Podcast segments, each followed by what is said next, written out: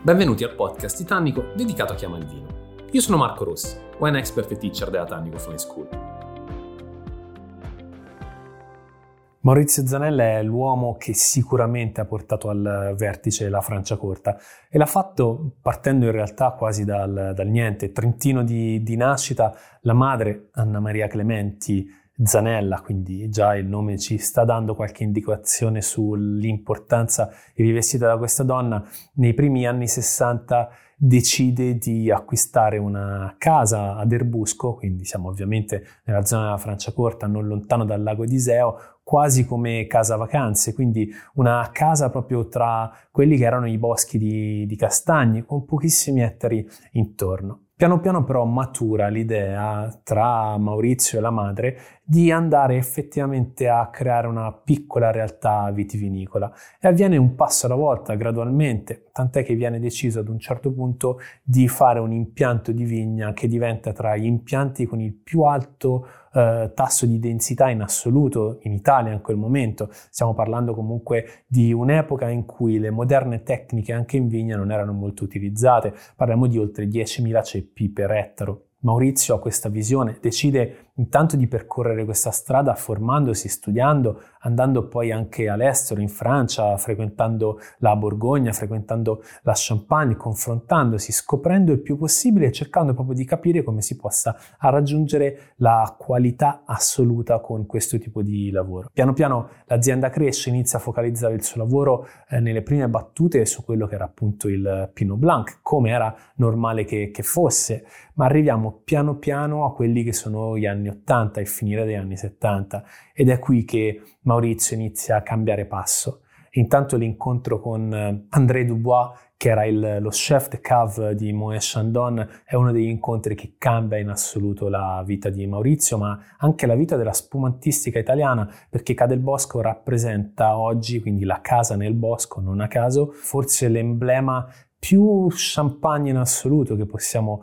avere del modo di fare vino in, in, Italia. E quindi dall'incontro con André ne segue un rapporto di collaborazione stretto, tant'è che André Dubois decide di venire in Italia, di andare proprio in Franciacorta per seguire il nuovo progetto di Cadel Bosco. Siamo sul finire degli anni 70 e quindi la vera rivoluzione avviene negli anni 80. Iniziano a comparire il Pinot Noir e lo Chardonnay Saranno molti poi i produttori ovviamente che si allineeranno a questo trend, a questa visione, a questa intuizione. Ma non è finita qui perché Maurizio inizia a capire che serve anche innovazione. Oltre che in vigna, seguendo quelle che sono le tecniche più classiche del momento, quelle che hanno un po' cambiato le sorti della viticoltura mondiale, capisce che bisogna fare dei cambiamenti anche in cantina e sviluppa intanto una cantina unica con la cupola sotterranea che poi permette appunto di andare a mm, conservare il vino alla perfetta temperatura e diventa anche un qualcosa di unico e prestigioso per il territorio, ma va a sviluppare proprio delle vere eh, tecnologie va proprio a capire che si può migliorare. Nel tempo sono state molte, ma basti citare quello che è il sistema di imbottigliamento in assenza di ossigeno che permette di lavorare con un livello di solfiti veramente basso perché non bisogna aggiungere solforosa nel momento in cui appunto si va all'imbottigliamento, oppure l'aver sposato fino in fondo la cosiddetta spada e la uva, quindi quel sistema di lavaggio che rende l'uva estremamente ehm, pura, senza andare però a compromettere quello che poi è il patrimonio di lieviti e di naturalità che l'uva stessa può portare. Cade Bosco quindi, tornando a quello che accade negli anni Ottanta, inizia a essere un successo proprio per lo stile chiaro e per la visione. Uno spumante che si va quindi a specializzare sui vitigni internazionali, tralasciando quelli che erano stati i primi tre spumanti prodotti dall'azienda, che appunto erano degli spumanti che venivano, il, vedevano il Pinot come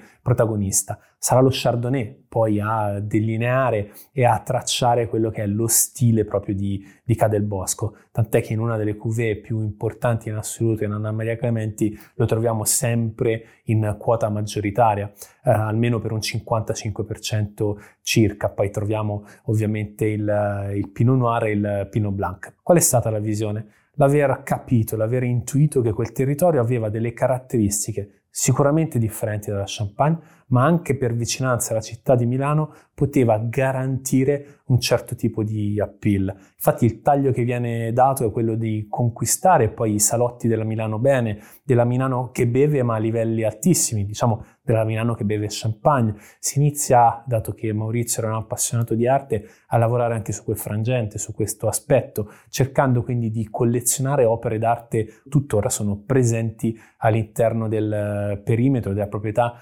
dell'azienda. Questo fa sì di poter creare una sorta di selezione in realtà del, del, pubblico, perché chi è in grado di capire quell'arte è anche in grado di acquistare non di rado delle bottiglie di vino importanti, anche nella posizione per poter apprezzare fino in fondo un spumante fatto e portato ai massimi livelli. Quello che poi lo caratterizza, che caratterizza quindi Maurizio, è una visione ampia, tant'è che il gruppo Marzotto deciderà proprio di portare all'interno del, del gruppo stesso l'azienda, ma Maurizio ne rimarrà presidente, rimarrà la guida con la sua identità chiara che non verrà mai uniformata a quello che sono le necessità di immagine del gruppo, rimarrà sempre una costola, un qualche cosa a parte in grado di essere sempre fedele al suo progetto. Nasce poi la Cuvée Prestige, da quello che è il senza annata, si abbassano i dosaggi. Va detto però che Maurizio, già con le prime spumantizzazioni a base di pino bianco, aveva già introdotto il non dosato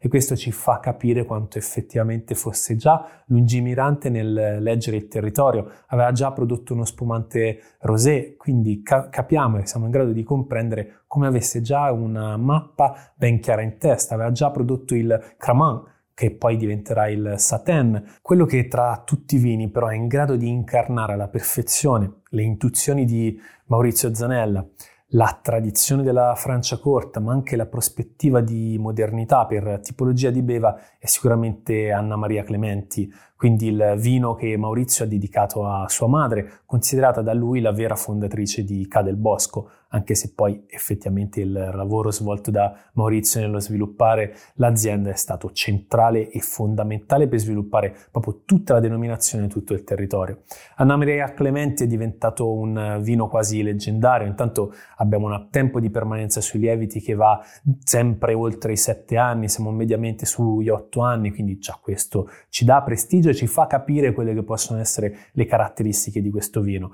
55% di Chardonnay, il resto poi va appunto in saldo di pino bianco e pino nero, ma quello che lo caratterizza è che è la sintesi proprio della, della visione. Tanto è un vino che ovviamente va attraverso tutti quei passaggi di innovazione e sperimentazione che Maurizio ha ideato, viene ottenuta da oltre 18 vini base in cui si va a fare però una selezione barrique per barrique, perché il passaggio in barrique è un, un aspetto fondamentale, ovvero la fermentazione alcolica viene svolta appunto all'interno del contenitore poi in legno. La selezione porta poi la ricchezza, porta ad avere questa grandissima eleganza, questa grandissima suadenza, senza mai ehm, però rinunciare a quella che è la verticalità. Tant'è che negli anni Anna Maria Clementi poi è diventato un uh, padosè, quindi siamo a dosaggi che sono bassissimi se non addirittura inesistenti. La voglia quindi di andare a valorizzare al massimo quelle che sono poi le note di sapidità, di freschezza di questo vino, a compensare quella che è la grande complessità, la grande ampiezza di profumi, ma anche proprio di, di sapore che ci ritroviamo appunto in bocca al palato. L'imbottigliamento viene appunto eseguito attraverso la tecnica innovativa in assenza di ossigeno per un vino che vede comunque una produzione abbastanza limitata. Ovviamente il posizionamento di prezzo è estremamente elevato, ma questo rappresenta uno dei migliori spumanti italiani in assoluto. Con Anna Maria Clementi forse Maurizio è riuscito ad incarnare alla perfezione la sfida da champagne, di un territorio che non vuole scimmiottare assolutamente le caratteristiche appunto del, della reale francese, della Rossi francese, vuole affermarsi perché quelle che sono le sue caratteristiche. Non ha bisogno di andare nel mondo perché il mondo passa direttamente da Milano. Sono in molti oggi i produttori che hanno appunto deciso negli anni Ottanta di intraprendere un percorso analogo. Nessuno è riuscito ovviamente a creare una nuova H del Bosco, anche se in molti sono riusciti a creare delle aziende con identità chiara e con anche delle progettualità e altre innovazioni che hanno portato la Franciacorta a essere sempre più importante. Un territorio fatto di imprenditori, di visione, ma fatta anche di tantissimo contenuto.